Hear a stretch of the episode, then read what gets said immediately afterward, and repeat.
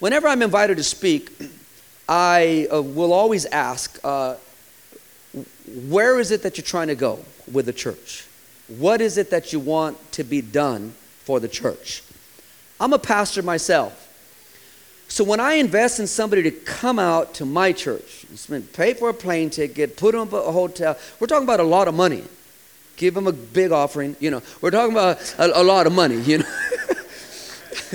I'm just kidding it, it's, it, it's, it's a huge investment. And so I'm a pastor. I invest like that too. So does Pastor uh, Fremont's pastor and all these other great men that, that are here. I saw Pastor Adam come in about 30 minutes late. Uh, I saw these great people come. He's my great friend right there, Pastor Adam Valenzuela. But um, you guys know exactly what I'm talking about, right, Pastor Anthony? Is you invest in something like this. It's not cheap. It isn't. And so me being a pastor, I like to I like to do a job well done when somebody hires me, if you want to say it that way, to come and work for them. And so I asked, where is it you're going? What do you want to do? Give me some topics. And so they asked me tonight to speak about uh, team ministry. And, and, and you see that on your paper. It's, this is my team. When I was a younger boy, when I was in elementary school, sixth grade, sixth grade. Now, I've always been a short guy. I'm Mexican. I've always been short. Now, you can imagine, look at my height now five, six and a half, or something like that. I'll claim the other half, five, seven. That's not, that's not tall. Average Mexican height. No offense if you're African American or Asian or Russian, Irish, whatever you are. But I remember I tried out for the basketball team in sixth grade. And I was so happy. I went to the tryouts, and I'm not sure how it worked in your school, but in my school, you try out, and the next day, they posted on a classroom window who made the team. And I was so excited. I gave it all I had. I, I, I, I, I offered the best talent I can give that day. Now, all my other friends, I knew they were going to make it because they were good. I was never good at sports, really. And I remember I tried out, the next day came, and I went up to that window in that classroom during lunch break, and I remember it was posted on the window, and I began to look at all the names Jamar Johnson, Wendell so and so, Chris Tucker. I don't know. But it's all these names. And I didn't see my name on the list of, I think it was 10 players that they chose. And then finally, I saw on the bottom there was one other name, but it wasn't with the rest of the guys. I looked and it said, Talboy, Fernando Franco.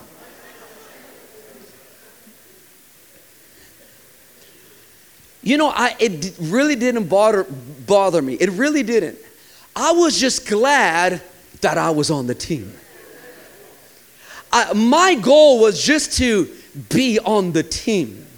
Now, throughout that season, my parents, my, my mother and my aunt did go to see one of our games that I didn't play in.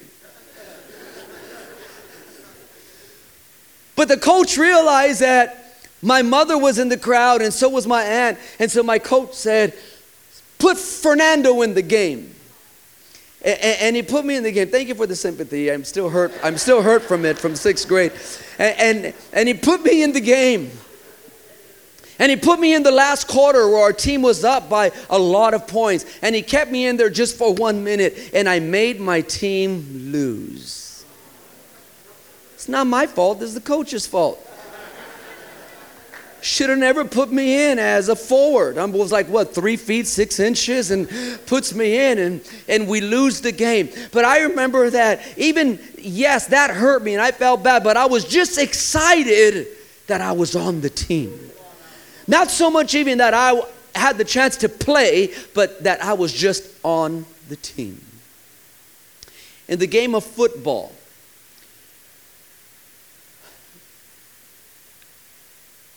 the quarterback, and if you don't know what a quarterback is, it's not a refund. The quarterback, when you examine his role, you'll find that he starts each play with a ball. 99.9% of the time, the play is going to begin with the ball in the hand of the quarterback. But you'll find that he rarely keeps that ball. After the ball is snapped and it's placed in his hand, the quarterback steps back, and you all know what happens. He steps back behind the line, he surveys the field, and then he'll do one of three things. One, he'll either hand the football off to a running back, or secondly, he will pass the ball to a wide receiver. And very rarely, he'll run the ball himself. These two positions, in particularly the running back and the wide receivers, are often referred to as playmakers because they're expected to make something amazing happen on that team. Playmakers typically are the speediest, they are the shiftiest. They are the most explosive athletes on that team. They're selected on account of their quickness, they're selected on account of their liveliness. And because they can be trusted to catch the ball and not drop it or fumble it, playmakers are leaders who will take what the pastor passes along to them and make something amazing happen for the church. Every pastor can say amen right there. You are the playmakers of your church. You're the playmakers of Fremont. You're, you're the, the, playmakers of Antioch. You're the playmakers of Hayward. You're the playmakers of, of whatever city you're from. You are the playmakers for your church who would take what your pastor passes to you and make something amazing happen.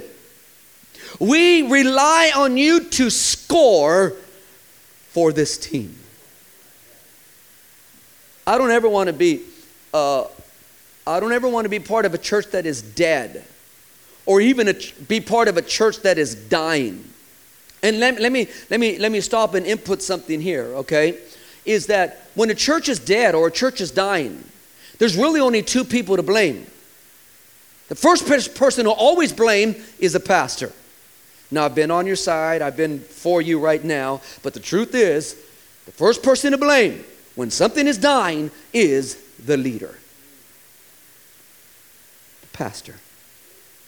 Often pastors ask me, hey, what's going on, man? How come my church is not growing? How come my church is not growing? Pastor Stebbin said, said it so well tonight. The first thing I asked that pastor is, are you growing? Because if you're not growing, the people under you are not going to grow. There's always two people to blame when a church is dying and when a church is dead. Now, the first person is the pastor. The second are going to be his leaders. And often, it's not always the pastor's fault. Do you know, you know the number one reason why people leave your church is because of the leadership of the church? The leadership of the church is why people leave our churches. It's not all the time the pastor's fault why a church is dying. Now, that's the first place we got to start with, but often you're going to find that most of the time it's because the people on his team are not making anything amazing happen. So true. So I have this textbook that is called, and this will be good for pastors to write down, it's called Why Churches Die. And they give eight reasons why churches die. Now, I want you just to flow with me, okay? We may, may even never get to the notes tonight. Just flow with me. But it's been interesting so far, right? Okay. You want me to give you the eight reasons why churches die?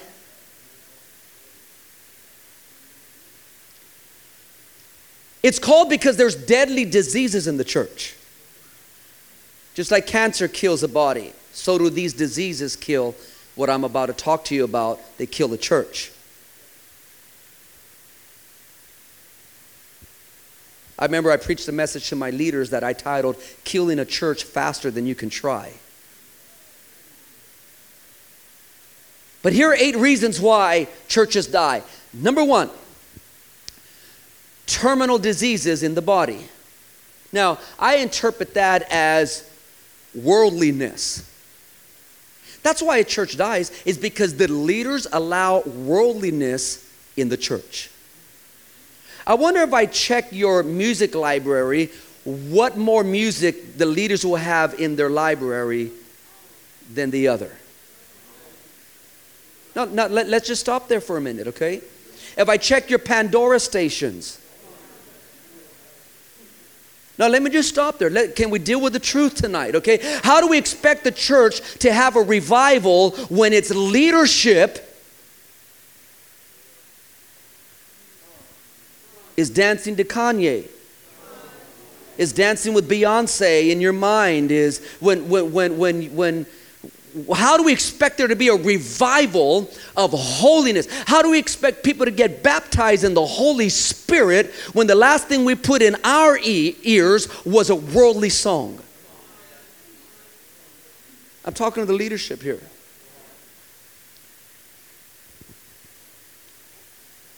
Pastor Seven said I could take as long as I want. Okay. Okay, uh, terminal diseases in the body of Christ. I call that worldliness. That's a reason why churches die. Number two, shrunken faith. You know, church dies because there's they just don't have no faith anymore. They don't have faith anymore. You know how you know how you know how you could tell if a church don't have faith when the pastor takes up pledges. When a pastor takes up pledges in his church and only 30% of it comes in, that church is sick. That church is dying.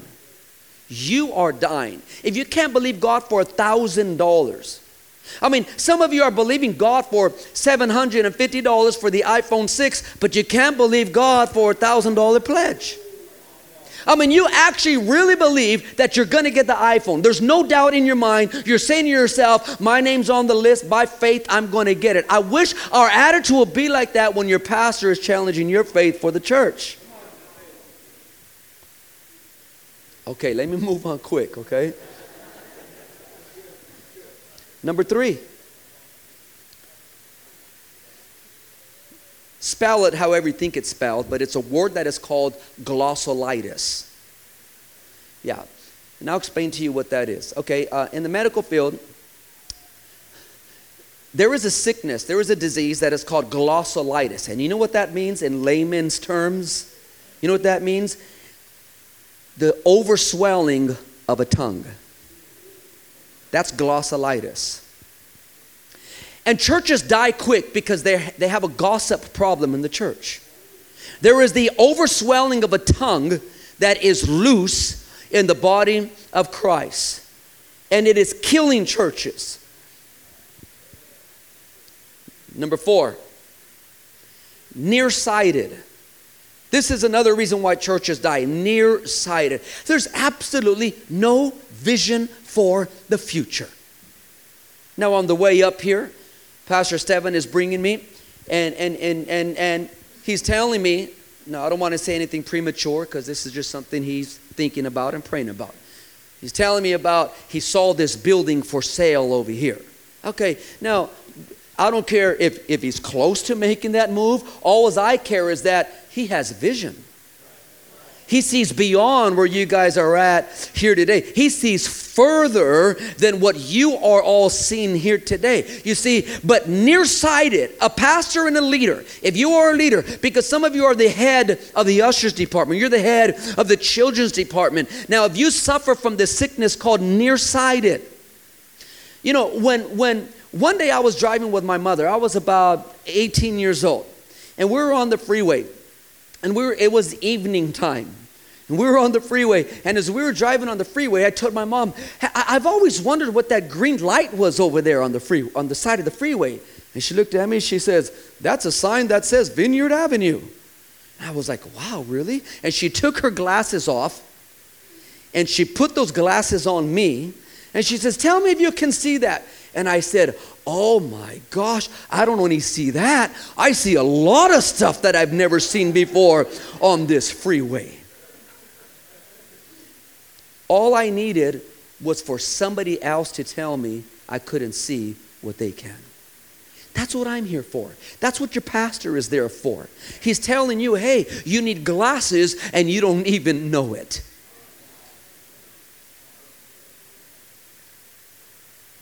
Number five,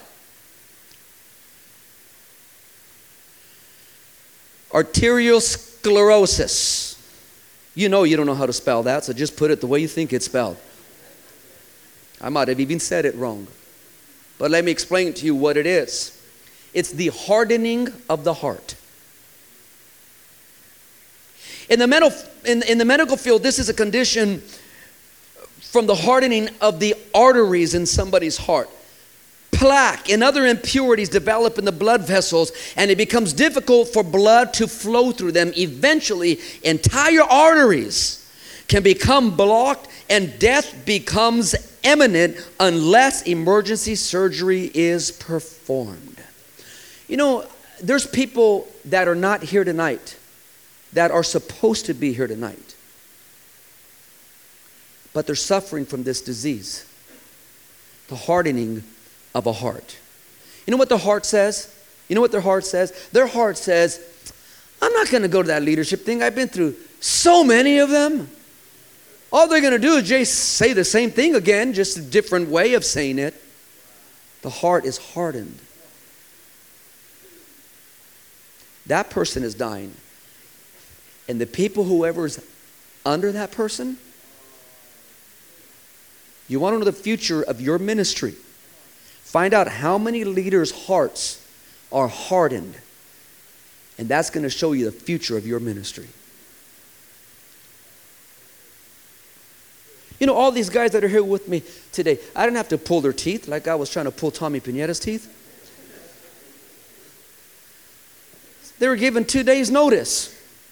You know what they did? Took time off of work to get over here for three days. That's what blesses my heart. I look at these men and I say, we have a future in our church.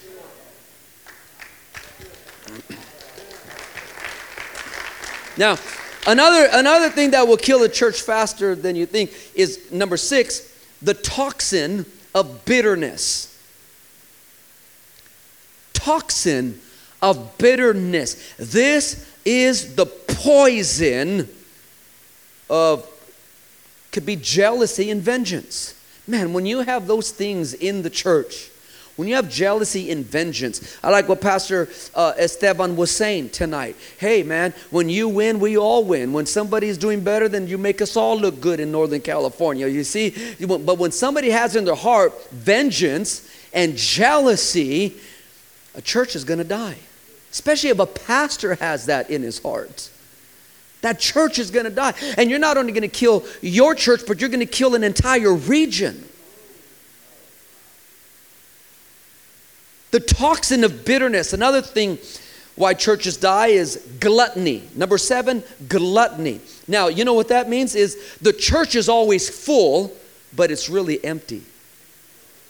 Oh, yeah, you got 300 people in your church, but it's really empty. Nobody gives, nobody serves, nobody says amen, nobody gives commitment, nobody leads. I mean, it's a packed house, but if you were challenged to go to war with the devil, only you and three others will show up.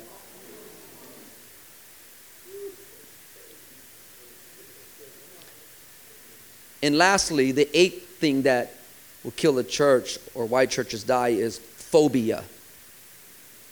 Phobia, fears afraid to do ministry. You know, in the Old Testament church, the great leader Moses, he was confronted by his father in law after his father in law noticed the growth in the numbers of Moses' congregation. And we remember that story. We remember that story. One day, Moses' father in law was sitting back and he saw something. And he was compelled to go to Moses, that pastor of that congregation. And he tells Moses, he says, Moses, what you are doing is not good. What did his father in law see what was going on in the church for him to tell the leader what he is doing is not good? Here's what he told him He said, Moses, you and these people who come to you will only wear yourselves out. And he tells Moses, the work is too heavy for you. He says, Son in law, listen to me. And here's what he said He says, You cannot do it alone.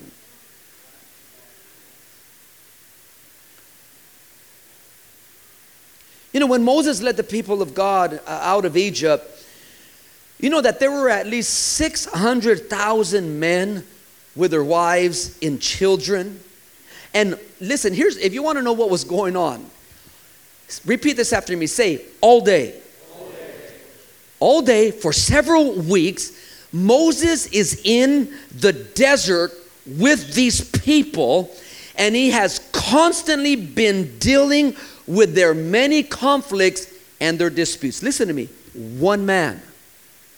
One man. None of these people were ta- given to Aaron. None of these people were given to anybody else. Moses was the only man that was there was 600,000 men, women, and children out of all places in the desert.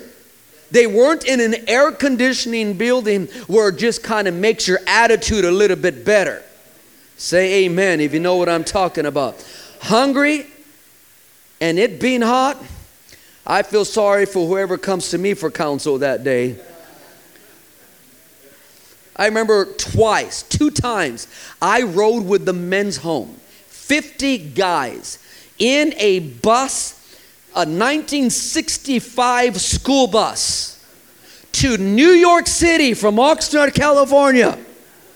Pastor Tony remembers he was there. We met him in New York City. He remembers. Remember that old bus? Now you talk about dealing. Deal, I'm preaching. Okay, I'm preaching. I gave you a little bit of. Uh, just let me hang on to the mic a little bit, Tony. I'll call you to close this service right now. Just, but I do have a witness, Your Honor. That's right. What'd you call it? Because that's what it was.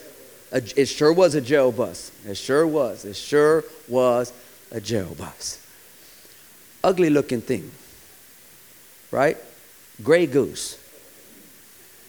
I'm from the hood, homie. Imagine that. That's what you call dealing with conflict. Five days for me with 50 men in the home together.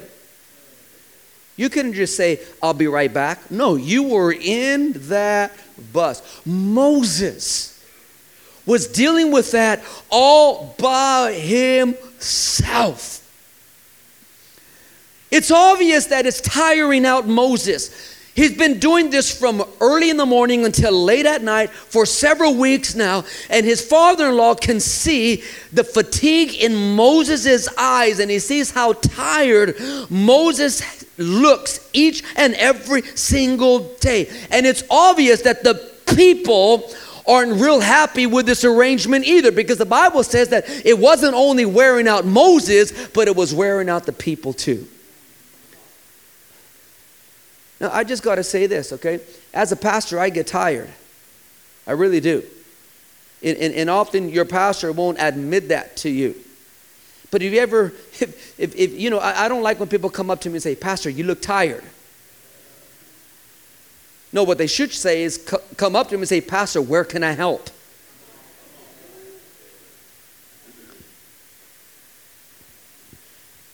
Have you ever stood in a long line at the grocery market. I'll tell you where you've stood in a long line before the DMV. the DMV. I was in that line forever. They say take a number, right? And you're like, what, 6,472, and they're calling number 12?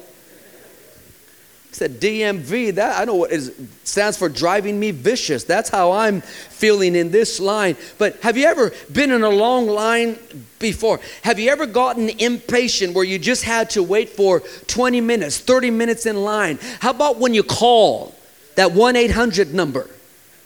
Right? 1 800, and you call it, and you have a problem with your cable box, and they say, Good afternoon, can I help you, please? I'm having a problem with my cable box. Can you help me? Excuse me, could you please, uh, please a moment, please? And you're a hole for 30 minutes, 40 minutes, and the fight is gonna start. It's a main event already, and you're on hold forever. You know how you feel? Well, imagine with me what's going on in Moses' ministry. Now we're talking about over one million people. And Moses is the only one that is doing the work. So that's when his father in law goes to him and says, Let me give you some advice. And that's why I've come here tonight to you, is to give you the advice that Jethro gave to a growing ministry. He makes a suggestion to Moses, and here's what he says He says, Moses, you need help. And so, listen to me, Victory Outreach. Today, Jethro still speaks to the dead, and he tells each and every pastor here today, you need help. And here's the thing is these pastors know they need help. Now I'm telling you, your pastor needs help. Well, I tithe. No, he needs help. Well, I show up on Sunday morning. No, he needs help.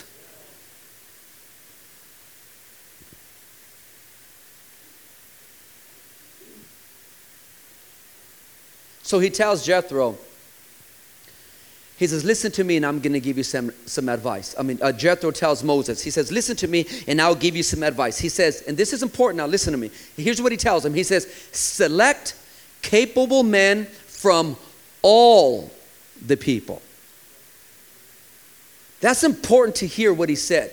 Select capable men from all the people.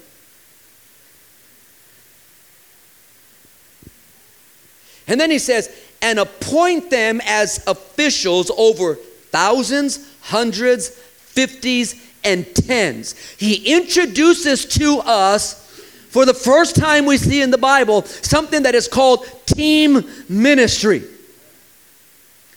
He introduces to us a movement being done according to teams. But what I like is when he said, select these people from all the people. You know, sometimes we can put jackets on certain people. We really can. We can say stuff like, oh, they've only been coming for three months. You know, you know what, what is so weird is that I've placed those people on my teams before. Now, that doesn't mean that I've empowered them and given them influence in the church, but I still invited them to my meetings in the church because they're capable.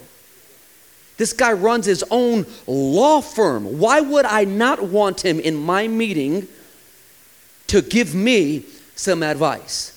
This person has his own upholstery shop. Why would I not want him in my meeting to give me some advice? Oh, I know he's not a leader in the church. I know that he may only been around for six months, but he is what Jethro said. He said, select capable men from all the people, not just the people who've been in your church for five years. To be honest with you, the people who've been in your church for five years are probably all burnt out by now. So you invite them to a meeting and they're just staring at you, looking at you, no interest, just wondering, okay, Pastor, you must have the answer. I like getting those young guys, those young guys that will just call to their job and say, I'm not coming in for the next three days. Those young guys, those young guys that are just radical, those young guys, you know, that, that are, are major contributors when it comes to energy to the church. Okay.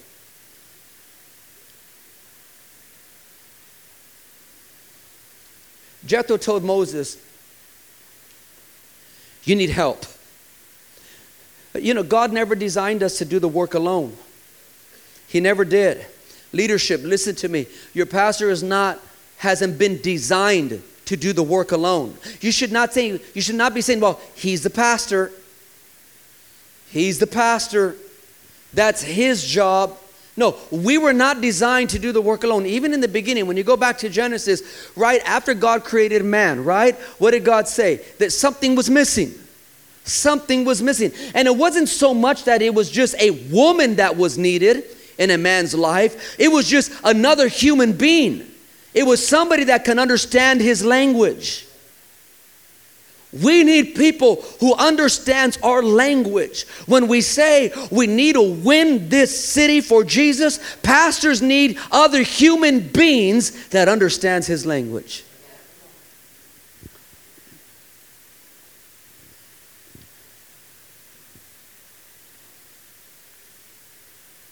I came across a book uh, uh, uh, maybe about a year and a half ago, two years ago, that uh, is titled, um, uh, I wrote it down here. It's titled uh, 10 Stupid Things That Keeps Churches from Growing. And, and it was an interesting book. And the first chapter in that book says, the pastor trying to do it all. That's one of the stupid things, and, and I'm, I mean, the word stupid is in the Bible, so don't get offended. To be exact, it's in Proverbs chapter 12, verse 1. Look it up, it's there. 10 stupid things that keeps churches from growing. And the first stupid thing is going to be number 1, the pastor trying to do it all. And what was funny is because on the name of that chapter, underneath the chapter, the uh, caption or the uh, subtitle of that chapter, it, it, it said this Just because I'm the janitor, it doesn't mean I can't perform your wedding. And it's a picture of the pastor in a, janitor, in a janitor, janitor's outfit. The pastor's trying to do it all. That's what keeps the church from growing. And that was true for Moses in the wilderness, and that's true for the church in our day. Now, your church may have a blind spot. And the blind spot is is you cannot see how a church grows. It's a blind spot. You may th- be thinking the pastor's supposed to do it. You have a blind spot if you think that way. If the pastor has handed a mantle over to you, you have to make something happen. The greatest danger of people that are given position for my life, I'm not just a pastor, but I'm a regional pastor. I'm not just a regional pastor, but I'm a multi regional pastor. You know what that means? Is that it's almost like the higher you the higher you go it's like the less you have people telling you what to do don't misinterpret what i'm saying i'm not saying that there's nobody over my life but what i'm saying is that I better make something happen. I've learned a long time ago before you lead others well, you have to first learn how to lead yourself well. And so the danger of people in position is that often there's going to be nobody to tell them what to do. Why am I saying that? Is because your pastor has handed a mantle in your lap. Get busy. Get working. Do something with that position that has been entrusted to your life. Don't let one of these stupid things stop your church from growing. That the pastor's supposed to do it. No, you grow that children's ministry. You develop a program in there that will be a follow up on those kids when they're sick, when they're missing, when you don't see them in children's church. You send out postcards, you contact them, you send out a team to visit them. You get a hold of the kids that are missing in your church because if you could get those kids who are missing in your church, that means mom and dad is missing in the church. So if you could get the kids to come back to church, then you just help your pastor grow your church because now mom and dad are back in church. But you can't wait for pastor to show up and say, make it happen. Amen. You haven't even filled in one blank on that paper, huh?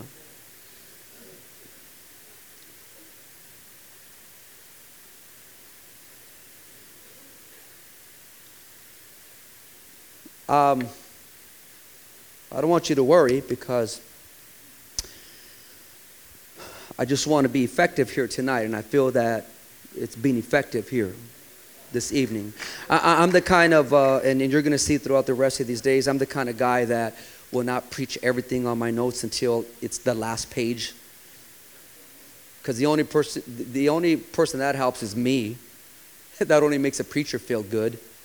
Everybody else is like, dude, I'm hungry. You're boring. I'm not listening to you anymore, anyways. So I've been preaching long enough to know how long I have you. And I have you for about 15 more minutes. And I'll give you what I can that's left in, inside of me for tonight.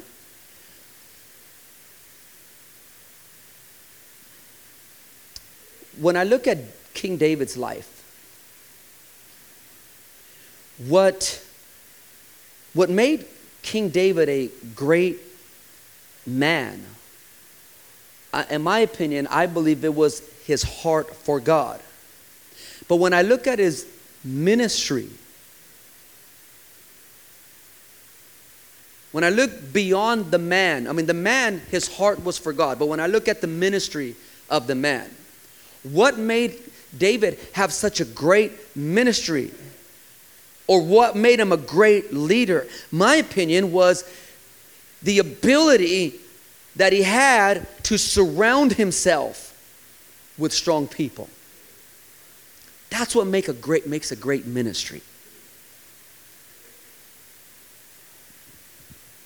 Uh, I remember, gosh, man, when I first was introduced to leadership, I read a book that changed my life, and this was about 18 years ago. And the book was called The 21 Irrefutable Laws of Leadership. And you know, that really changed my perspective of what leadership really was and what leadership is. I fell in love with it so much that I actually opened up. I left my house and I told my wife, you know what, babe, we need to open up a leadership home. And what I'm going to do for 21 months, I'm going to ask, and, and, and I got 10 men to move in with me and 10 ladies to move in with me, me and my wife. It wasn't a rehab home, it wasn't a second phase home, it was a leadership home. And I said, for 21 months, every day for one month, I'm going to teach him one of these laws of leadership. And I did do that for 21 months and raised up a leadership culture in my church. But I remember one of the laws that we learned, and I won't forget it, is what was called the law of the inner circle. And the law of the inner circle says what? Those closest to you will determine the level of your success. And boy, that is so true. It's so true.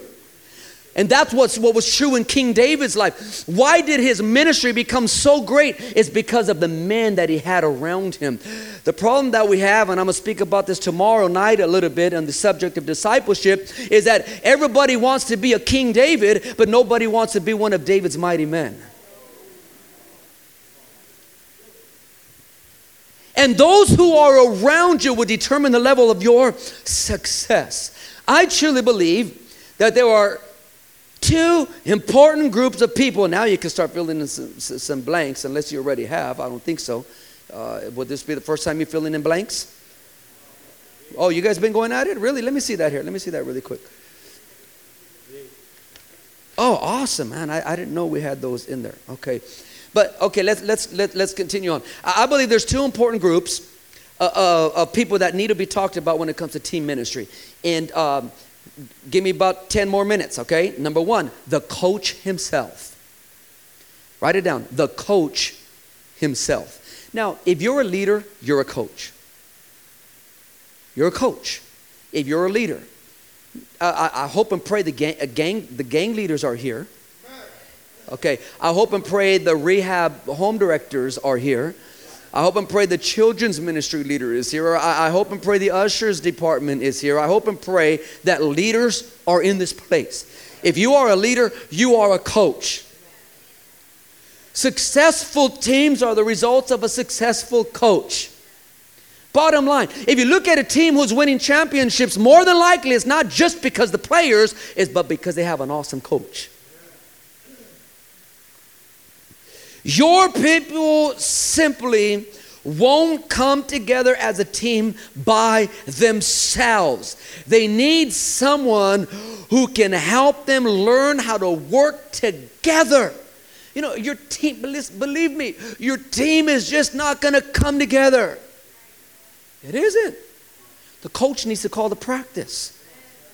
The coach needs to be involved in making sure that there's a chemistry in the team, there's a motivation in the team, there's a momentum in the team, there's an excitement in the team, there's life in the team. That's not just going to happen by itself. Why do you think I'm going back home? Why do you think I'm going back? No offense, but why do you think I'm preaching? Why do you think I'm preaching tonight, tomorrow, and Thursday and going back home? Why? Because I have a team back home. I have a team back home that I need to continue to be around. And I get back on Friday night, on um, Friday, I get back on Friday. Saturday, I go to Las Vegas. And why do you think I'm driving back home from Las Vegas that night? Is because I want to be in church on Sunday. Why? Because I have a team that needs their coach to keep a momentum going. I'm not saying there's something wrong with taking a vacation. To be honest with you, that's why I need to get back in church. I've been on a vacation. And I was gone for three weeks. I came back and I've been home for two weekends. I can't miss another weekend. I have to be with my team. Or else if the church starts declining, it's my fault.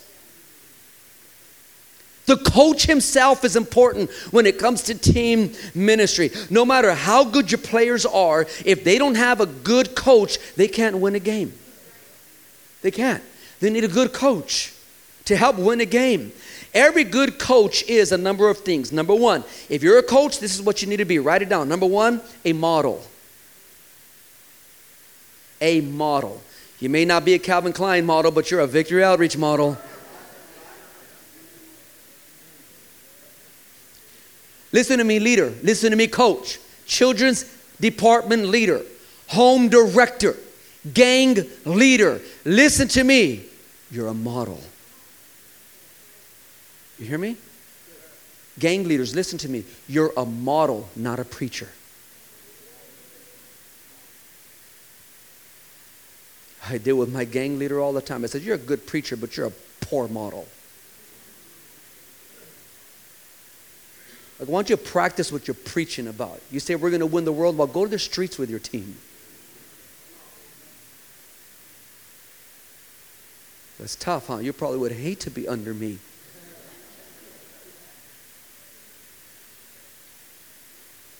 I've learned a long time ago that if I want people under me to develop certain qualities of being team players, I've learned that I need to demonstrate them myself.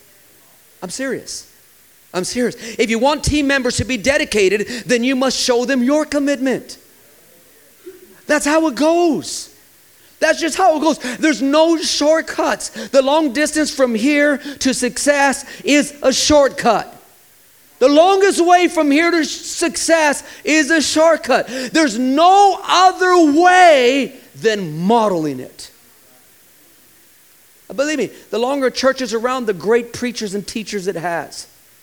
I tell some of my people, I said, hey, listen, man, you could teach, because I have great preachers in my church. I say, hey, listen, you could teach awesome about the fruit.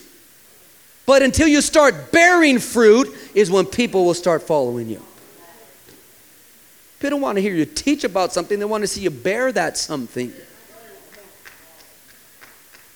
If you're a coach, if you are a coach, then you need to be a model. Listen to me. listen to me close, man. If you want if, if you want your team to develop these certain qualities, you have to demonstrate them yourself. Why do you think why do you think and, and not to make anybody feel bad here, but every year I strive to raise up as much as money as I can for Run for Hope. Run for Hope. Me personally, I've already raised over $5,000. Me not my church, me. My church is raised going on $16,000. But, but why do I do that? Number one, of course, for the sake of the cause. But you know why also I'm doing that is because I'm telling my church, I'm telling my church, when my pastor wants to raise up money for the international movement, you look at what I do.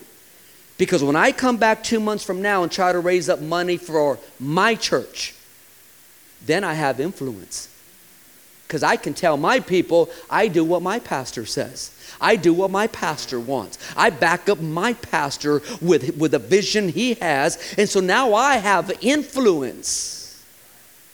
So the best way to be the best coach is to model it yourselves. If you call the practice, show up to the practice. If you ask everybody to stay around late, then you stay around late. If you ask your, your team to come early for prayer, then you come early for prayer. There's no shortcuts. No shortcuts at all. If you want them to put the team first, then you got to make sacrifices too for the team. For the team. If you want them to care for each other, then you must demonstrate that you love them. There is no substitute. Say that with me. Say there's no substitute in showing your people what you expect from them. Serious. Practical stuff. Okay, yes, a coach is a model. Number two, a coach is a mentor. And I'm moving quick here. There's a difference between an advisor and a mentor. You know what an advisor does? An advisor, um, best way I can put it is just stands by and gives opinions. A mentor walks beside and gives his heart. That's the difference between an advisor and a mentor. If people want advisors, all they got to do is just listen to a podcast. They want an advisor, then just go to some website and get advice. But people don't need advice on your team, they, they, they need a mentor on their team.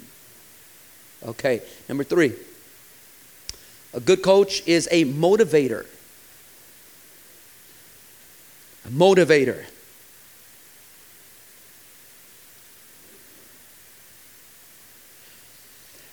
Listen, for people to come together on, on your team, and to accomplish a goal. They need to move from what I call from potential to an action. You know, right now we uh, are building shopping in my church, and right now we're in a great place. These 1,100 people where, where we're at, but we're looking to buy our own building. And so I took my team. Um, uh, when was it? When did I take my team? The Saturday. That's right, pastors work on Saturdays too. I took my team on a Saturday to go lay hands on this building. But before we went over there, I said, guys, now listen to me. This building has potential. And that's all it has right now. So when you show up there, don't be discouraged at what you're going to see. It is the ugliest thing you've ever saw in your life. It does need a lot of tender care and love. It is not what we are expecting to buy. It has potential. But I tell them, let's go there and I'll show you what we're going to do to the building. See, there's a difference. We can have potential all we want. I look in this room and you know what I see? A whole lot of potential. But the reality is, is when you go back to your churches, that's all it's going to remain. Are you going to go back home with the same thing you came with? Potential. We, we know you have potential. That's why your pastor calls you a leader in the church because you have potential. But the potential needs to turn into action. You see, somebody once said, leaders are readers. I said, no, leaders aren't readers, leaders are doers. That's what real leaders are. If you're only a reader, then that's all you are. Then you're just an educated fellow. I don't want just an educated fellow. I want somebody who don't work only with their head, but they work with their hands. They work with their heart. They work with their body. I don't need just a whole bunch of teachers. Show me the blisters. Because I know one thing I model hard work at my church. And so, so did Jesus. That's why, that's why when Jesus had that issue with that guy who didn't, good, didn't do a good job with what he was left with, he told Jesus, what did he tell Jesus? He said, I knew you were a hard man. What did he mean by that? That guy meant about that about Jesus is that he knew Jesus was serious about his business. I'm serious about my business. I have a vision. I have a vision to be the largest mega inner city church in my entire county where our church is located at. That's my vision. But I tell you one thing I got to be a good motivator. I do. Every, coach. Um,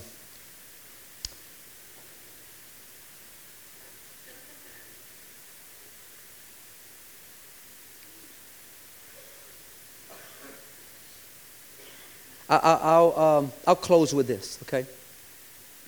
Is I need certain people around my life, and so does your pastor. If you're a coach, you need these people around your life too.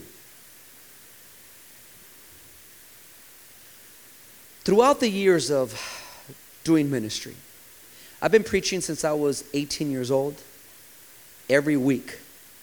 I'm 23 now, so that's 1925. I know. I'm 43. This Friday, I'll be 44. Didn't even realize I'll be having my birthday here in, in, in Hayward. I was so busy, my secretary didn't even tell me, Pastor, you know that's your birthday, right? So we know he loves me.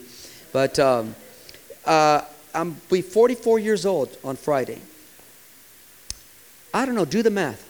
I've been preaching since I was 18 years old, every week, a minimum of two times a week, sometimes four times a week. That's a lot of preaching ministry. As a pastor, uh, been pastoring now for going on 16, 17 years now. It's a lot of ministry. I realize that I need certain people around my life.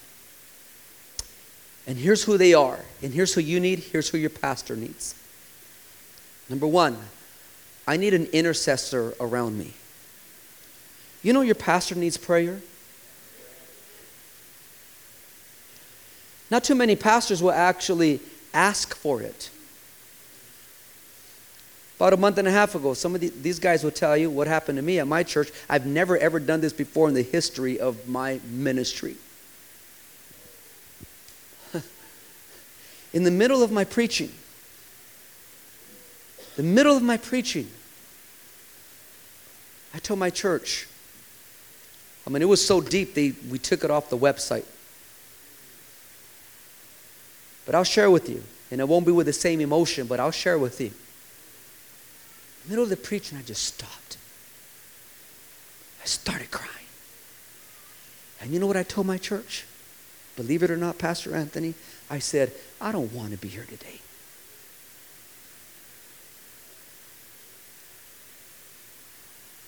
I said, I don't even want to come here today. I don't want to preach to you anymore. I don't even want to be here. I don't know what's going on with me.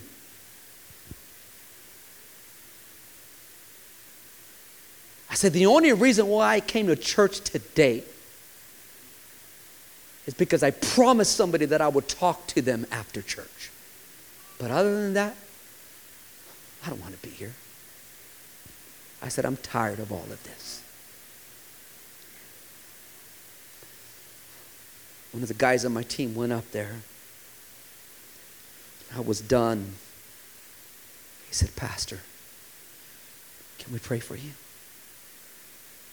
And my whole team came up in front of the whole church, started laying hands on me and praying that God would just fill me up because I was empty. I was tired. You know where I was at? I was spent. I was burnt out. We need people to pray for us. Don't you ever think that your pastor is Superman? That he just goes up there and don't you ever think that he's having the greatest day of his life? Okay, because we argue with our wives too. The only difference between us and you is we have to go up and fake the funk and tell you that Jesus is in control and, and, we, and we're having our own little marital issues ourselves. It's real. And, and, and, you know, I ain't telling you anything you don't know. What do you think? We're perfect? You know we're not perfect. We're just, just more mature than you are. We have to act differently, not because we want to, but because we have to. You have the liberty to fight in the parking lot. We can't. We're preaching in five minutes. We got to behave.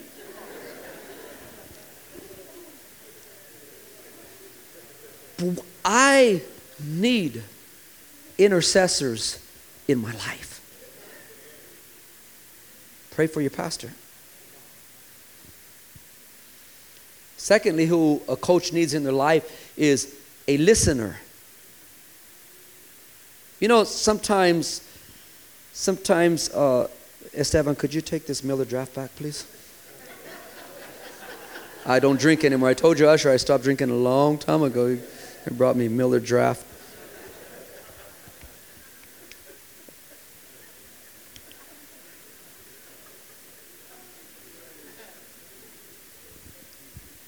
Sometimes we think that nobody's listening to us. That's the truth. Especially when our accountant gives us the tithe and offering count. And we get up there, we pour our heart out. And they show us the account, and nothing has changed.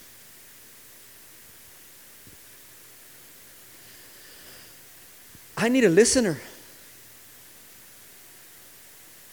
I have a list, listeners in my life. on the way up here. The, the one of my staff that was taking me to the airport today. On my way to the airport, I get a call from from an, a church if I could go preach over there on, on Sunday, on, on a Sunday. And so I asked this person who's driving me, I said, So what do you think? Okay.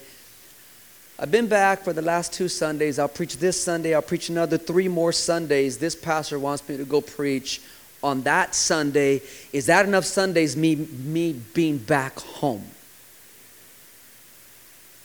I just need somebody to listen to me. It helps me as a coach when somebody just listens to me. Number three, I need an encourager. I need an encourager. Even people with great attitudes get discouraged. I saw a post from a pastor friend of mine to, today. It was a picture of a lion, the king of the jungle. And then the lioness had her paws around him, and her head was on him, a real picture. The pastor said, Yes, even the strongest get discouraged. I need encouragers around me. That's, that's what I need. I, I had a meeting uh, last Sunday after service with my team. And I pulled the, about four of them aside. I said, Listen, guys, I just need encouragers, man. Just say amen. That's it. I said, just say amen, you know. That's it. That's all I need. Just say amen. If I say something, just don't stand there looking like you're not interested. Just say amen. I just need one amen from at least one amen from the 15 of you. Just one amen because I need I need encouragement. Coaches need encouragement. It's oxygen to the soul. Coach number 4, you need a creator a creative, a creative person. You need a creative person around you. I love those people. I love those people that say, hey, Pastor, what do you think about this? Oh, yes, come over for some spaghetti tonight. I need somebody around me that just has ideas how they believe the church can grow. Even if it's an idea that won't work, just keep those ideas coming because it just it just it fuels me. It, it, it, tells me that somebody actually is interested along with me. Be a creator to your pastor. Email him three ideas a week. I'm serious. You don't know what that would do to him. I need, number five, a discerner around me.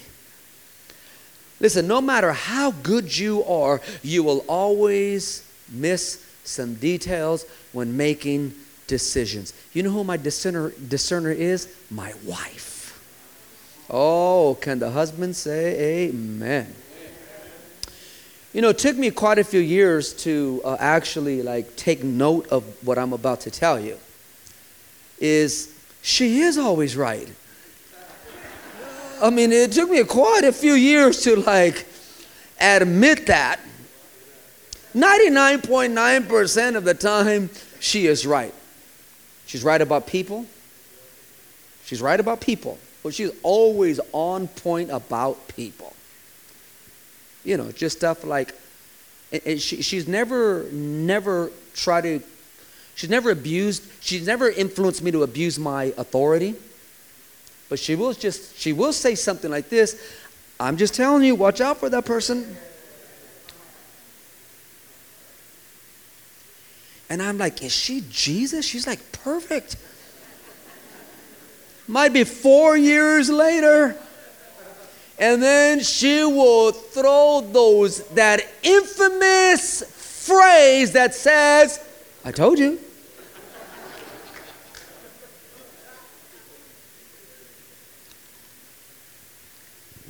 But you know what? I'm, I do not mean, it's not, I'm, I'm exaggerating. I'm a preacher. I'm exaggerating. I don't, I don't intend to make her sound evil, wicked, or she's like a witch. Ah, rebuke him, set him down. No, she's never told me to set anybody down. I'm just saying is that I, I welcome her discernment in my life. I welcome it. Even this Sunday, I'm going to take an offering for a drama we're doing, and I, I, I welcome her discernment. I ask her, is it time? Should I throw an amount out? Should it just be an open offering?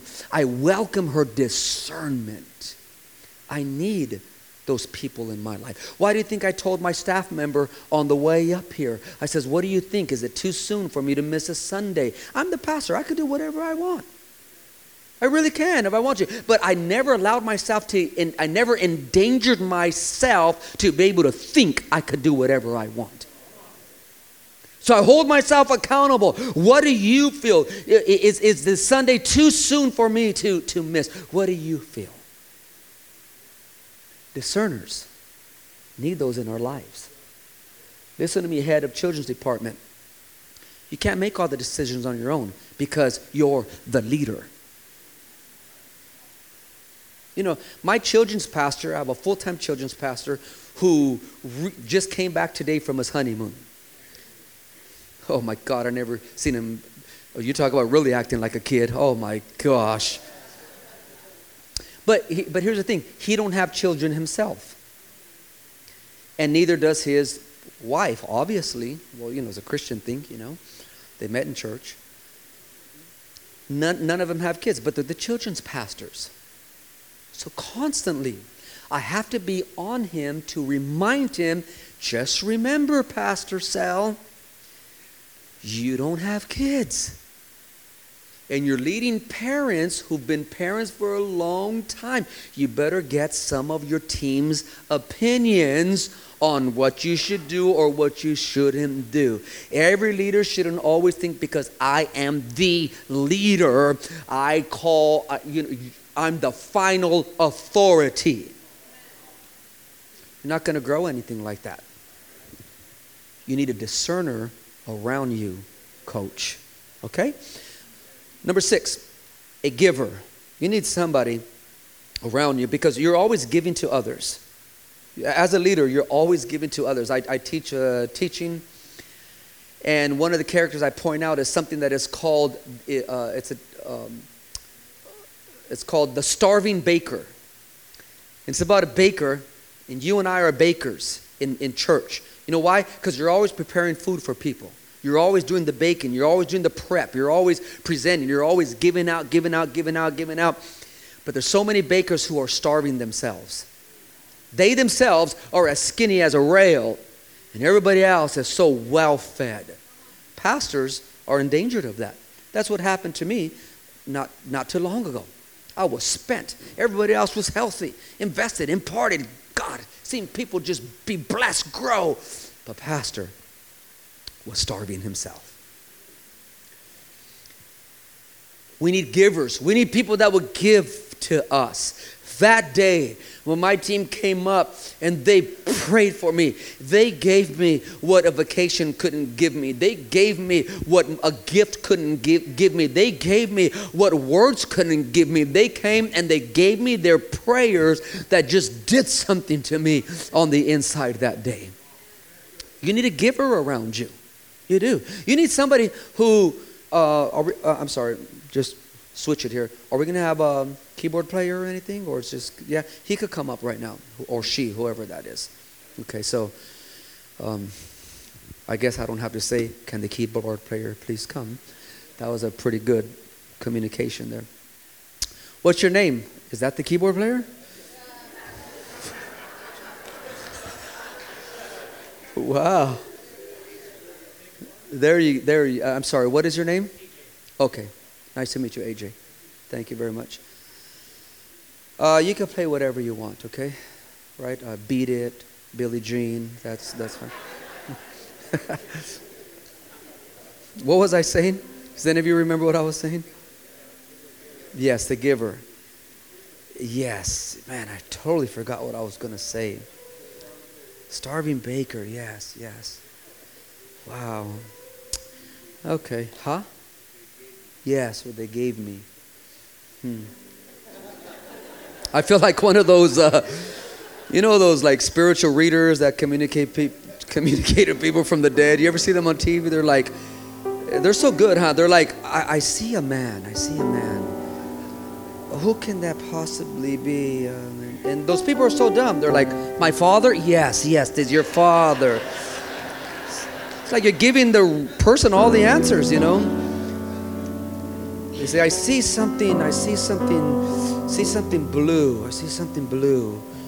Ah, gosh, what is it about blue? Uh, well, he loved the sky. Yes, he tells me he's in the sky right now. But anyways, I was kind of like feeling that from you, but I just totally forgot what I was gonna say. Ain't nobody speaking from the dead right now. It's like Thank you very much for trying to help me, though. Totally forgot what I was going to say. Anyways, um, I have so much more, but I think I think we're, we're really really done. Okay. I don't know what you got out of this. I kind of really feel that the first part of it was really deep. First part of it was really deep on why churches die, the role that you play. But also, if anything you could get out of this tonight, be a great coach on that team. Really. All of you who are here, I look at all these pastors that are here, they're demonstrating to you that they're good coaches because they didn't have to be here. They really, this is not a regional event. No, they weren't forced to be here. But I look at them, really, and, and, and it blesses me.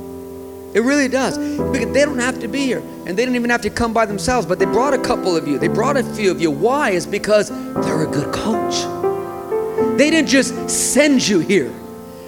They didn't say, hey, go to that thing over there with Pastor Esteban and then come back and tell me how it went. You know what they said? They said, no, I'm going to. It's a good coach. They're modeling for you. They're modeling for you. I challenge each and every one of you be the coach with your team. Just get some of these things I talked about and grow your church. Win your city Send out churches with your pastor and let's see this worldwide vision come to pass. You are important in your church. Don't you think that you are not? You are important. We need you. We do need you. Please answer your call. Be convicted enough to say, I'm not going home with just potential but I'm going home and I already know what changes I'm making on my ministry. I already know what I'm going to start doing when I get back. I already know who I'm going to call when I get back. I already know what I'm supposed to do. Don't you dare go home and throw this unfinished piece of paper underneath your book somewhere and let it sit there until you pull it out again two years from now. You go home and you make something happen with what took place here tonight. Stand with me this